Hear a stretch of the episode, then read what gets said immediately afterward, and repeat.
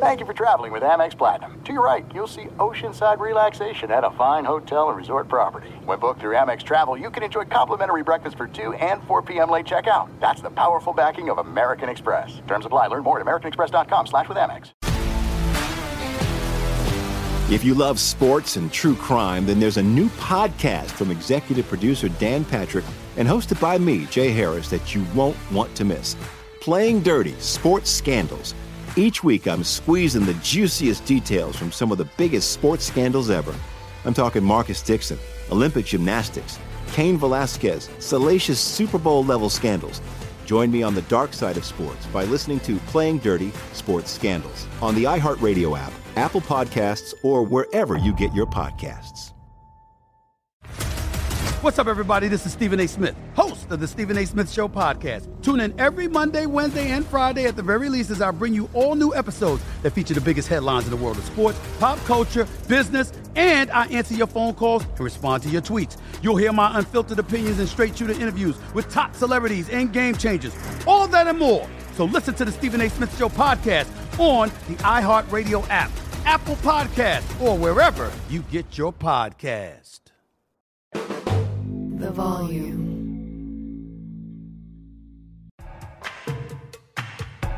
No! Oh my God! How could he do that? Are you on Donate What? Charles Darwin. The nerves is where it's at. Welcome everybody back into Nerd Sesh. As always, I'm Carson Breber, and today it's gonna be a solo episode. Logan is traveling, so I tweeted out to you guys and said, fire away, ask me all the questions that you want for a solo mailbag episode. That's what we'll be doing today. I do want to start first, though, with the biggest story in the NBA and I haven't been able to touch on yet. That being Russell Wilson's benching in Denver and reports that he is very likely going to be cut this March. And this has been a divisive issue because there's a narrative going around that Russ was actually playing at a really high level. And that's basically entirely predicated upon his touchdown interception ratio, which is quite good. And the fact that the Broncos as a team were hot for a bit, not on the back of what Russ was doing, more so on the back of defense, crazy turnover differential, them finding much more of an identity with the run game. But Russ just wasn't playing very well this year. It was his fewest passing yards per game since his rookie season, his fewest yards per pass attempt ever. And he was behind a Broncos offense that was 25th in total passing yards, 21st in passing yards per attempt, 25th in total yards overall. He just was leading one of the weaker offenses in the NFL. And it really felt like the entire year he had the kid gloves on. He was really just game managing. The one thing that he did well was avoid turnovers, but he was still leaving throws on the table. He certainly was not creating out of structure at the high level that we would have seen from him a few years ago. And I don't think he's a good fit in Sean Payton's system. So long term, it makes sense that they would want to move off of him, especially because, obviously, of the historic contract that he is owed. And they still have to take 85 million in dead cap because of this, which sucks, presuming that they do cut him because the Broncos are just not a talented enough team to compensate for that sort of wasted resources. Like they're an okay defense when you take out the fact that they allowed 70 to the Dolphins. They've progressed, but they're not in the top tier certainly. I still wouldn't call them a top 10 defense. Courtland Sutton is a solid wide receiver one. Again, they found something decent with the running game, but it's just hard to find a lot of things that this team does at a very high level. And Russ was an example of that. And this is the bed that they made.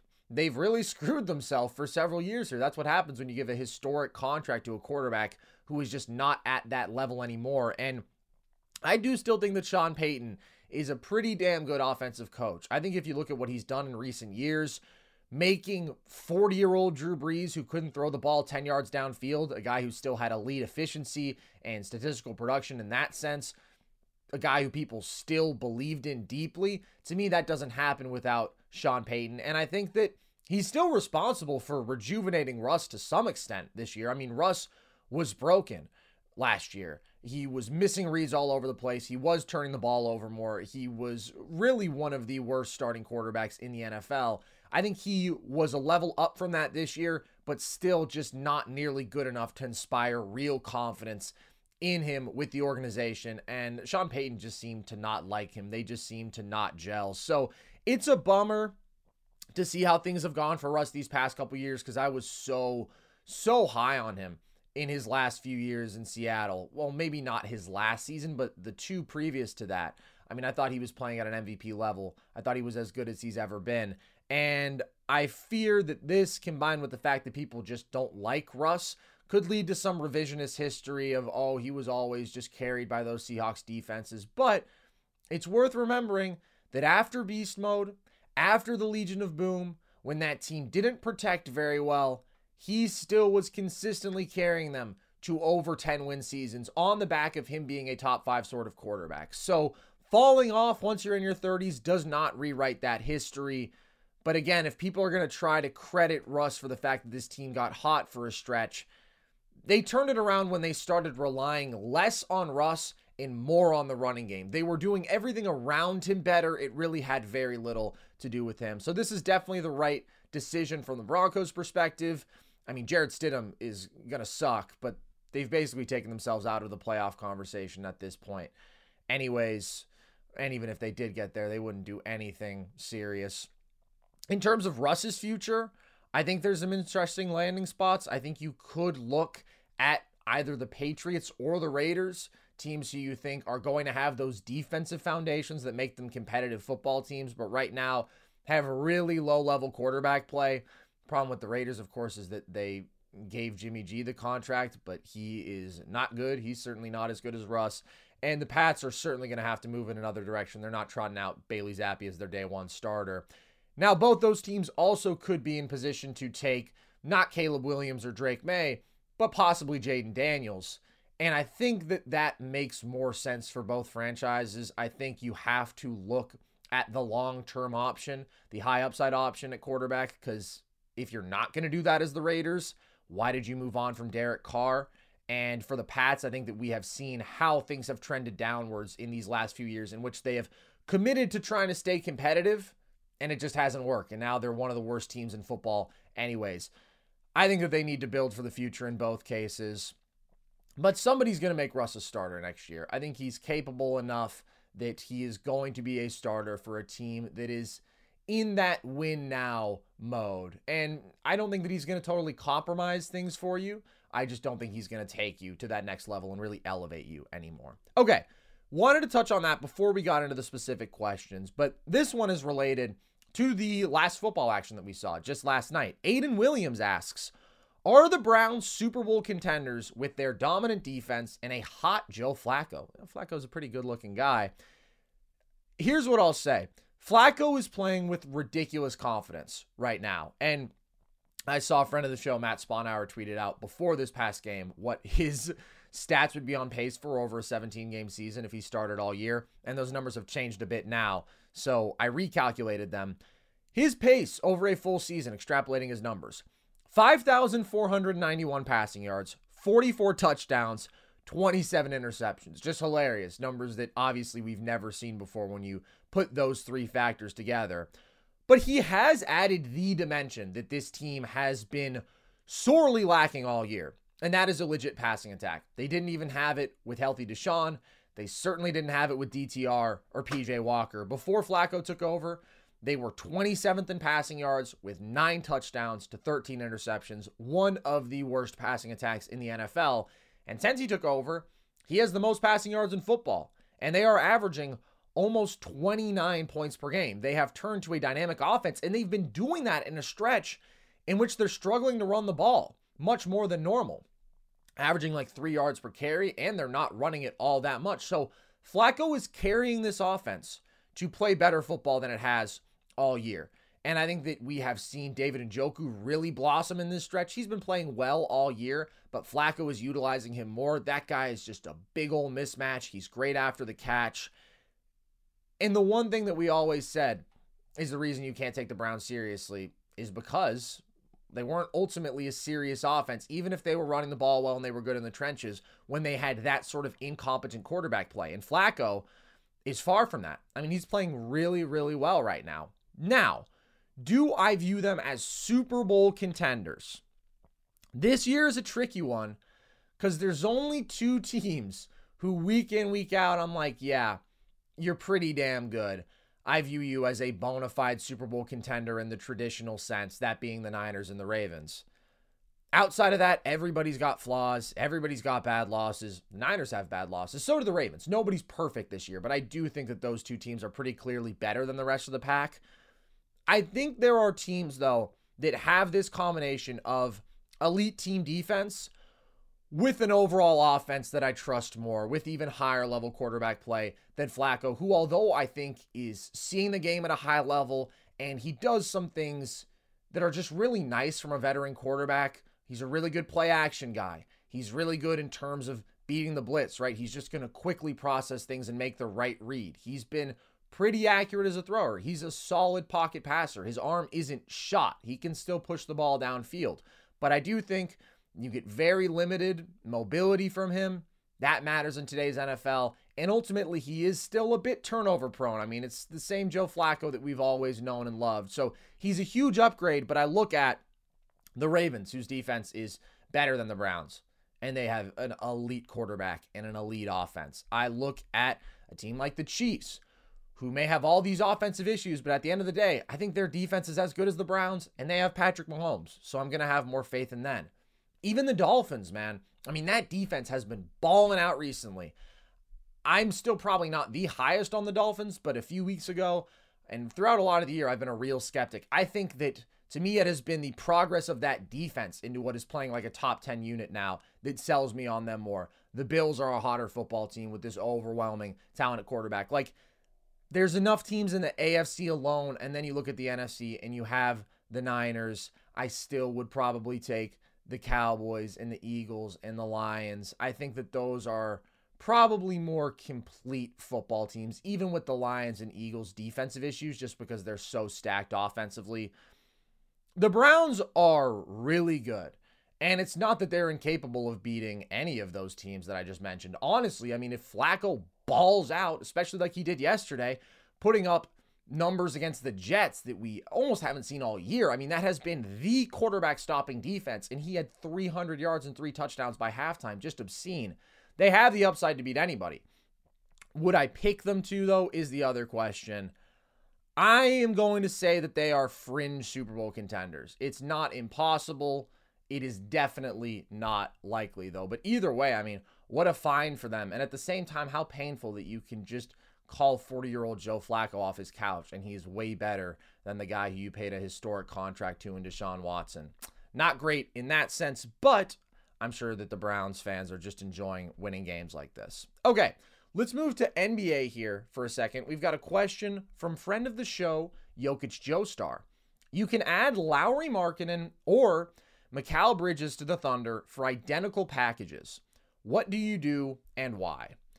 I would trade for Lauri in this situation. And I think the first reason for that is that I believe he's just a better basketball player. I think that he is a more consistently elite offensive force for sure. I think that Mikal, we've seen as you put him in this higher volume role for an extended stretch, he's struggling a little bit. He's quite reliant on the difficult shot making. As a playmaker, he's only so so. Lauri is a guy who doesn't need to dominate the ball, but is so brutally efficient as a shooter and then has such physical advantages as a mismatch attacker, is so smart off ball as a cutter. You're just getting more consistent production from him. But he's also a much better fit with the Thunder. And that's the other thing with Mikal. The reason that I'm saying Lauri is a better player at this point, I focus mostly on offense there. And some people are probably thinking, well, does Mikal have a significant two way edge? Because this is a guy who a couple years ago was all defense. That was his calling card, right? It was just doing the complementary stuff off ball, cutting, knocking down shots, and defending his ass off. But he has not been defending at that level this year. And as he has taken on a larger offensive role, I think that we've seen his energy and his ability to compete like that defensively just really diminish. So, if both these guys are going to be offensive first value, I think Lauri is the better offensive player, and the fit is significantly better. The Thunder do not need another wiry six-six guy. They just don't. What they need is more size in the front court. They need a guy you can put alongside Chet, another seven footer who's also 240, who is athletic, who's pretty strong. That to me is where Lauri fits. And Mikal doesn't need the ball. And I don't want to pretend that he does just because he's been playing more in that style because in Phoenix we saw that he was an awesome, awesome off ball player. But Lauri is like maybe the one dude in the NBA today who I look at and I'm like, he is a bona fide all star, bona fide star player offensively who barely needs the ball. He is just going to always play within the flow of your offense. He's so versatile there. And that to me is a really good fit with the Thunder because they already have multiple ball handlers who you love with Jalen Williams, with SGA. I think finding a guy who can just complement them, who you can use as a screener, who can attack mismatches when he gets switches, and who can just overall stress a defense without having to handle the ball, that's perfect to me. So I think that it's pretty clearly Lauri. And I think that Lauri makes them a real, real contender.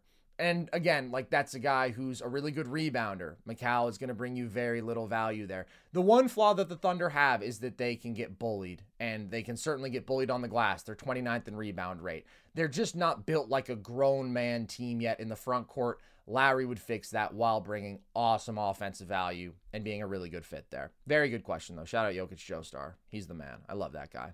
Okay. Evan Hale, shout out, a staple in our Discord, asks Is Joel Embiid the person whose legacy would benefit the most from winning a championship currently in the NBA? This to me is a no brainer by far. And the first reason is that I think he's on pace to win his second consecutive MVP this year. And if he does do that, he will join Karl Malone and Steve Nash as the only multiple time MVP winners without a title it's not a good club to be in. Most of those guys, almost all of them, are just indisputably stamped as top 20 players of all time. Malone, some people would certainly have there, but you could argue that with his playoff regression and lack of winning the title, he doesn't belong.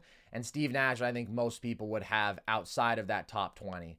When you have the two MVPs and a championship, then you're stamped as an all timer. And we have seen the pressure that gets applied to you once you have those two MVPs and you do not have the ring. Like it hit real quick for Giannis. Giannis went from being everybody's favorite up and coming star to wow, this guy is an overwhelmingly dominant physical force, back to back MVP, to hey, can this guy get it done in the playoffs? Like that really escalates quickly. Same exact thing just happened for Jokic. Back to back MVP. And then throughout the entire year, the story is he can't get it done in the playoffs, even though he was great there individually. Everybody's picking at all these things in his game, whether they're real or not, that they can call out. And Embiid is going to be in the most dramatic version of that situation because he's already dealing with that after just the one MVP and after being at a superstar level for multiple years and never having made a conference final and never having looked like himself in an extended playoff run. Since 2018 in the regular season, he's been over 28 points per game, 62% true shooting. In the playoffs, 24 points per game, under 58% true shooting. Last year was as dramatic a drop off in playoff performance versus regular season as we've seen from an MVP. His turnovers always go up in the playoffs, his assists always go down. He averages more turnovers than assists in the playoffs. Like, there's almost nothing more than Embiid can prove in the regular season. And I say almost because he's playing even better than last year right now. And he is legitimately putting forth one of the great regular seasons that we have ever seen right now. He's been better than last year. Last year was already a historically great regular season, though. And that got forgotten and diminished pretty quickly when he went out there and he laid an egg in the playoffs. So to me, there's no question that it's Embiid. You can look at a Jayson Tatum and say that's a guy who is also fighting this reputation of doesn't get it done in the biggest moments and has had these incredibly stacked teams, but hasn't taken them over the top to win the title. But he doesn't have those sort of individual accolades. So I don't think the pressure is the same. He is also a little bit younger. You could look at Kevin Durant and say, how much is it going to hurt his legacy having made his bed in consecutive situations after Golden State where they haven't won the title, where he has put together these super teams with these really big names and it hasn't ultimately led to him hosting the Larry OB. I think that those are both real guys who do have a lot of pressure, but who would benefit a lot from winning it, but nobody more than my Embiid, than Embiid, in my opinion. All I want for the holidays this year is some NBA action. This week, new customers can score 150 instantly in bonus bets just for betting five bucks. An instant dub just for you. Download the DraftKings Sportsbook app now and use code NERDS. New customers can get 150 instantly in bonus bets for betting just $5 on basketball only on DraftKings Sportsbook with code NERDS. The crown is yours. Gambling problem? Call 1 800 Gambler. Or visit www.1800Gambler.net. In New York, call 877 HOPE NY or text HOPE NY. In Connecticut, help is available for problems with gambling. Call 888 789 7777 or visit ccpg.org. Please play responsibly. On behalf of Boot Hill Casino and Resort, licensee partner Golden Nugget Lake Charles, 21 plus age varies by jurisdiction, void in Ontario. Bonus bets expire 168 hours after issuance. See sportsbook.draftkings.com slash football terms for eligibility and deposit restrictions, terms, and responsible gaming resources. Now, a follow up to that comes from RJ. Is it reasonable for me to expect the Sixers to have a chance to make it past the second round this year? They certainly have a good chance. This team is awesome. I think that they are clearly better than last year's team in a few areas. Their wings are definitely better. Kelly Oubre back now. Nick Batum. Those guys are upgrades, two way players, bring shooting. Oubre brings the ability to handle and create a little bit and is a really good athlete. I like their role playing guards. De'Anthony Melton, just really good. I love that guy. Does so many positive things for a basketball team. Pat Bev is a solid rotational piece at the very least. And then Embiid is even better than last year. And because they don't have James Harden out there anymore, I think their overall defensive ceiling is higher. So I think that this is a better team than last year. Definitely. And of course, you are no longer relying on Harden in a volume role when he almost always regresses in the playoffs because of his lack of variety as a shot maker, because of his reliance on getting to the line, etc., etc. I was worried that they wouldn't have enough offensive punch when you subtract him, even if you expected him to regress. But I think that now they have at least as much as last year because Tyrese Maxey is like an all NBA level guard right now. And they have added some more offensive skill on the wings and whatnot. The problem here is that the top three out east is really good. And I do still have more faith in Milwaukee's top four. I think if you're going down that list, all right, I would take Giannis over Embiid. I think that we have seen his play style, although he has a flaw in terms of his half court creation, translate to the playoff stage at a higher level. The 2021 run, the 2022 run, he can just physically overwhelm you. And physical dominance is really valuable in playoff scenarios. Whereas Embiid, his body tends to break down a bit. His jump shot tends to fall apart. He tends to struggle as a playmaker. He's having a career jump shooting season. He's having a career playmaking season. We just need to see it, and we have already seen it from Giannis. And then Damon Maxey. I mean, Maxey's been playing at a higher level this regular season. I think I probably still marginally prefer Dame in a playoff setting. And I think that the stress that he puts on defenses with how far he pulls defenders out, running that high pick and roll with what he can do as a playmaker in those situations, probably still a bit more valuable to me. I think Brook Lopez overall has a bit more of an impact on winning than a Tobias Harris. And then Middleton is better than any other player on that Sixers roster. Like the Sixers depth, I do prefer. And if Embiid can sustain this level in a playoff run, then maybe I would pick them over the Bucks. Until I see that though, I just can't do it. They'd be a really, really tough out but Milwaukee is damn good. Now, Milwaukee does have a more glaring weakness in their point of attack defense, but I think their overwhelming talent at the top of the roster outweighs that. One more question from RJ on the Sixers. Do you think they trade Tobias Harris, and what is the best return you think they could get? Probably not. I don't see many really good teams trading for him right now. You're going to have to give him an extension. The massive $40 million a year contract that he's been on is expiring at the end of this year but I'm not sure I see the market for that when I look at the contenders around the league. I don't see lots of really good teams who need somebody in that archetype. And for the Sixers, you also need somebody who you can who can offer you real immediate value back. Like a player as good as Tobias Harris right now is what you need. You're not looking for long-term assets because you have Joel Embiid and because you're the three seed in the East right now, you're trying to win a damn title. Like if you send him to the Pistons, which is the rumor, which is hilarious, Toby back to the Pistons. Think about that return. You can get Bojan And uh, who else that matters right now? I mean, there's only a couple other serious basketball players on that team. And you're not getting Cade Cunningham. You're not getting Jalen Duren. So even if the Pistons were stupid enough to give you picks, I don't know if that's a net positive because how much do those matter down the line? It's good to have assets because maybe then you can package that into a star, but I would say that they probably will not trade him. But I mentioned the Pistons. Emma asks, which team will Detroit beat to end the streak? They almost did it last night. They came really, really close. That was fun. They were up 19 on the Celtics at the half for those who didn't see, and then ended up taking it to overtime and lost. I said this on Hoops Tonight with Jason Timpf yesterday. By the way, Logan and I went on, had a bunch of fun, covered a bunch of NBA stuff. Go check that out if you want. I think they will win one of their next three games. I think they will beat either the Raptors or the Jazz. Those are two deeply flawed basketball teams. And the Pistons, as crazy as it sounds to say, aren't that bad when Cade, Duren, and Bojan are all out there. Obviously, this team has won 28 straight games. Oh, I wish. They wish. Lost 28 straight games. But they've only had all those dudes out there for four games, and they have been very competitive in all of those games. When I look at the Wizards with their defensive and rebounding ineptitude, when I look at the Spurs, I mean, with their just all around struggles in terms of basketball IQ, and they're struggling mightily on both sides of the ball. I think the Pistons are actually better than both when they are fully healthy. Cade has been awesome over his last six games. He's averaging 32 points, seven assists a night, 57% from the field, 46% from three. His shot has been falling in a big way, which has been the one thing that I've been holding out for. I've been saying he is a much better jump shooter than the numbers have indicated, and we are seeing that now.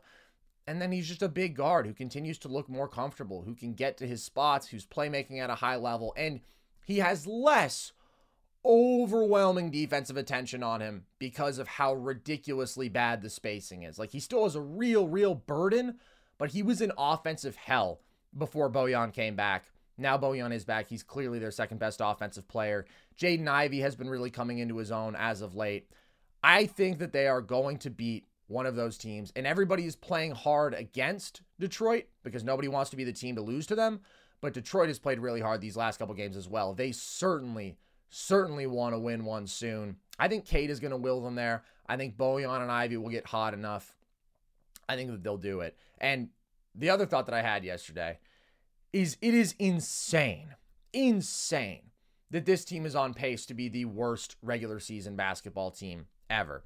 I made a TikTok a couple weeks back, like talking about if they could beat the 1973 Sixers, who are the worst regular season team ever over a full 82 game season. They were 9 and 73. And hilariously, like they had a decent amount of good talents on that team. They had Fred Carter, they had Van Arsdale, who they traded John Block for that season. So he was an all star. Like, if you look at the totality of the names, including the trades, they had some guys who had been really good. Hal Greer was still on that team. He was just really old. Kevin Loughery was still there. If you really are into the grids and have gotten into the weeds with me on some of those guys, you know that they had legit careers. Most of them were just old and they had injuries and stuff and whatnot. But to me, really, the worst team over an 82 game regular season is the 2016 76ers who won 10 games, but oh my God, if you remember, that team started 1 in 30, and their basketball roster is just a joke. I'll just read out to you their leading scorers, okay?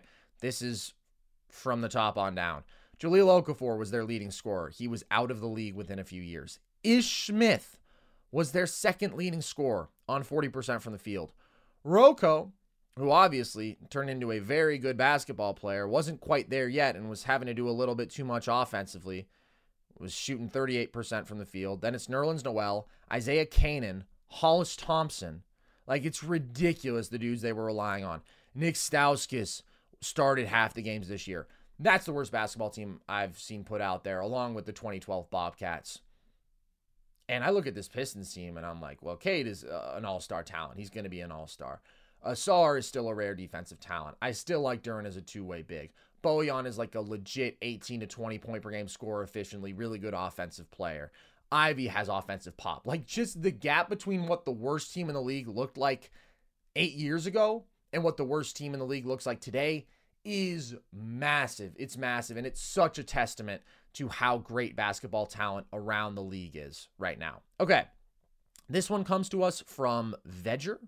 Not sure if that's how it's pronounced. Vegger. They ask if the Grizzlies reach the play in, what chances do you think they have with the whole roster healthy? So, first of all, I don't think it's likely that they do make the play in because the West is really good and they dug themselves such a hole with Ja out, but it's not impossible. They've only got five games to make up right now between them and the 10 seed. And we know this Grizzlies team is always going to give a hell of an effort in the regular season. Taylor Jenkins gets those dudes to play. And especially when you compare it to some of the other teams, if it's the Lakers, right, who will just take lights, nights off willy nilly, I think that they'll dial in enough when they need to make the playoff push.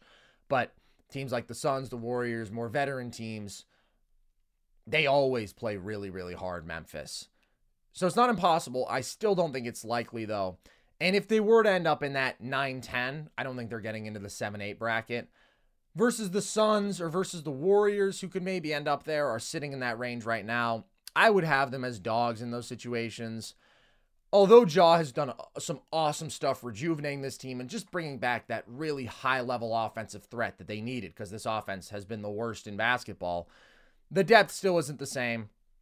The defense still isn't the same without Steven Adams. The rebounding is not nearly the same without Steven Adams. They go from being the best in the league with him to 20 something without him. I still don't trust Triple J offensively in a significant role in a playoff setting. I think we have seen him rattled too many times. I think we have seen him get soft, play soft. If his three pointer isn't falling, which it can be rather inconsistent, he can just fade. And I worry about the shooting on this roster overall. When I compare that to what the Suns have, at least from those two really dynamic shot creators in KD and Book, even if Beal isn't healthy. I just think those guys are more likely to win you a game. The Warriors, I think their depth is so good and they have Steph Curry. So when you combine that it's going to be tough for them to get there, and even if they do get there, I think they're underdogs just because of how good the West is.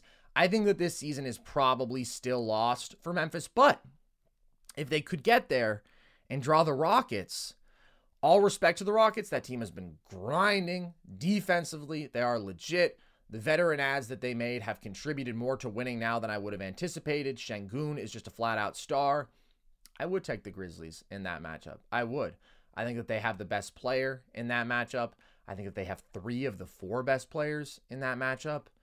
And that's enough for me to bet on them. So it, it would be matchup dependent, but just viewing at the entire scope of the playing picture, I think that they are probably still going to miss out this year. Okay.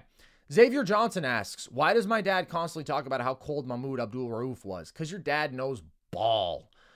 Because he was sick. Phil Jackson says he was better than Steph, the first Steph. He was sick. I don't really have a ton more to add. I mean, obviously, ahead of his time shooter, really fun ball handler, overall, just a dynamic shot creator. 29 points per game in college, second all time in the SEC behind only Pistol Pete Maravich pretty good company. And think about just how insane you have to be as an offensive talent to be 6'1, 160 and go third overall.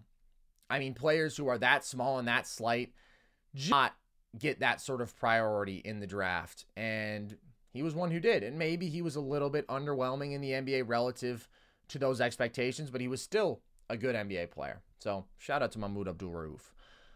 Clutus Jenkins asks, please recommend your favorite basketball books. Okay.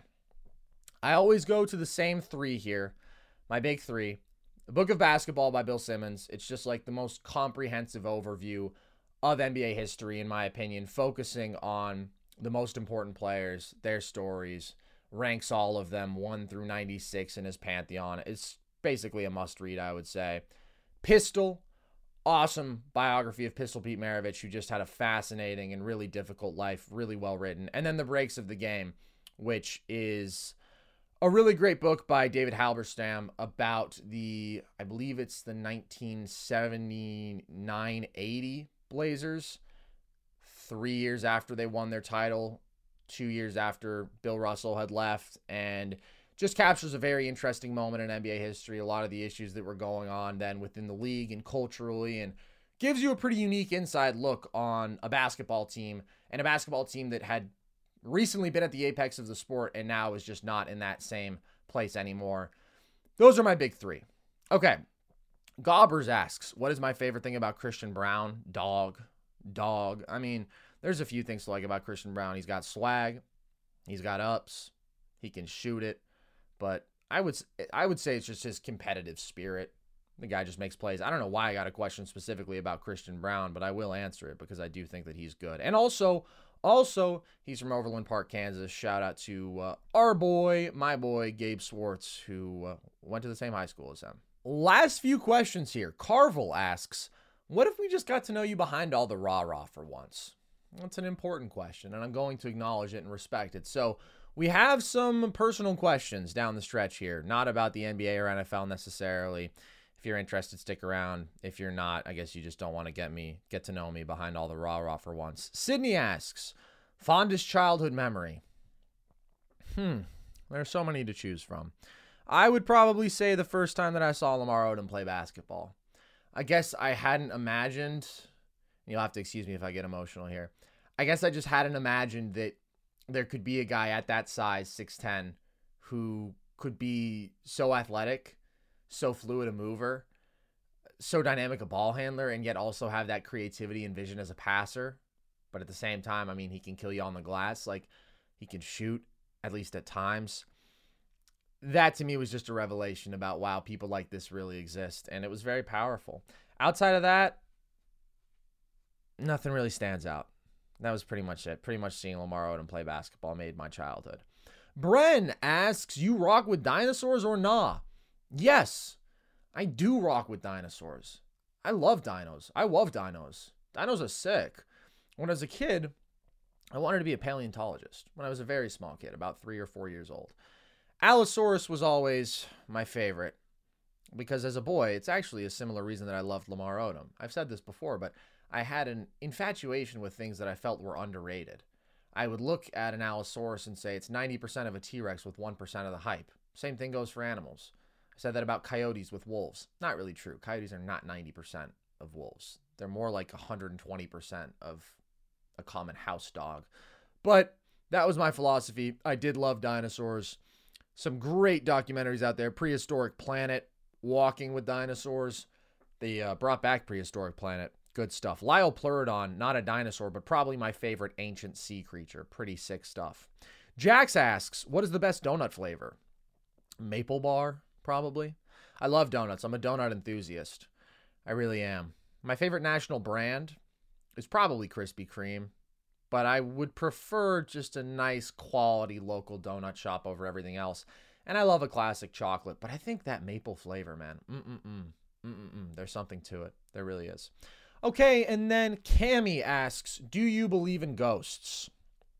Another important question. And one to which I can't really pretend to have an answer. Do I believe in them on a personal level? I haven't had a ghost experience. And whenever I hear about a ghost experience, sure, I treat it with some level of skepticism. But at the same time, who am I to speak for somebody else's experience? There's all sorts of crazy stuff out there that's happened that I've never seen. Now, most of it has been documented in some way that's a bit more legitimate than ghost experiences, and there are other explanations. People hallucinate, people see crazy things. That happens, or people fill in the gaps with things that are sort of weird and make them out to be more than they really are. But I can't say for sure.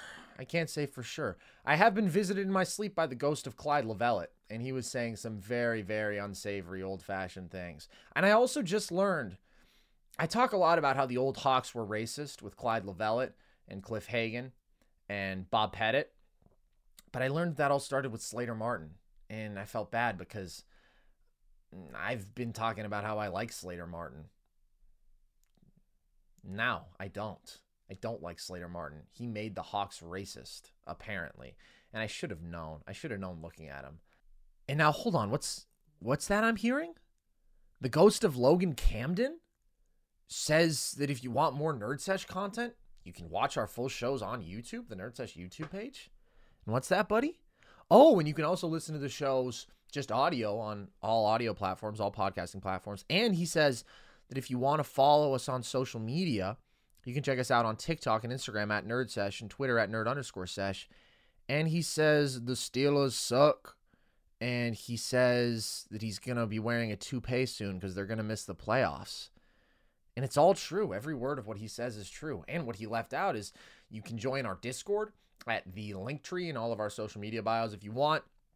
And you can check us out on Cameo. You can also buy yourself some Nerd Sesh merch. I've got the flag behind me. We've got hats, we've got shirts, we've got hoodies, all that stuff at thevolume.com. So, with that, as always, appreciate you guys. Hope you enjoyed this solo episode. Hope you had a wonderful holiday, Christmas, Hanukkah, whatever you may celebrate, and New Year incoming. I hope you have an excellent time as well. But we will speak to you before then. So, with that, as always, appreciate you guys. I have been Carson Brabber. This was Nerd Sesh.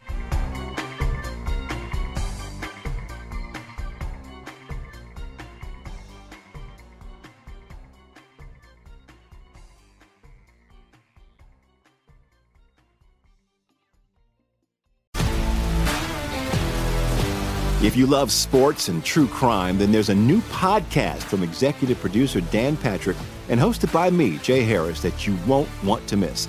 Playing Dirty Sports Scandals. Each week, I'm squeezing the juiciest details from some of the biggest sports scandals ever. I'm talking Marcus Dixon, Olympic gymnastics, Cain Velasquez, salacious Super Bowl level scandals. Join me on the dark side of sports by listening to Playing Dirty Sports Scandals on the iHeartRadio app, Apple Podcasts, or wherever you get your podcasts. What's up, everybody? This is Stephen A. Smith, host of the Stephen A. Smith Show podcast. Tune in every Monday, Wednesday, and Friday at the very least as I bring you all new episodes that feature the biggest headlines in the world of sports, pop culture, business, and I answer your phone calls and respond to your tweets. You'll hear my unfiltered opinions and straight shooter interviews with top celebrities and game changers. All that and more. So listen to the Stephen A. Smith Show podcast on the iHeartRadio app, Apple Podcast, or wherever you get your podcast. I'm Hannah Storm, and my new podcast, NBA DNA with Hannah Storm, chronicles my six decades in professional basketball. From growing up in the sport to becoming one of sports TV's first female broadcasters. Join me as I dig deep into the game's history, unearth some wild stories, and talk to my friends from the world of basketball, from Dr. J to Charles Barkley. It's been a wild ride, and now I get to take you with me. Listen to NBA DNA with Hannah Storm on the iHeartRadio app, Apple Podcasts, or wherever you get your podcasts.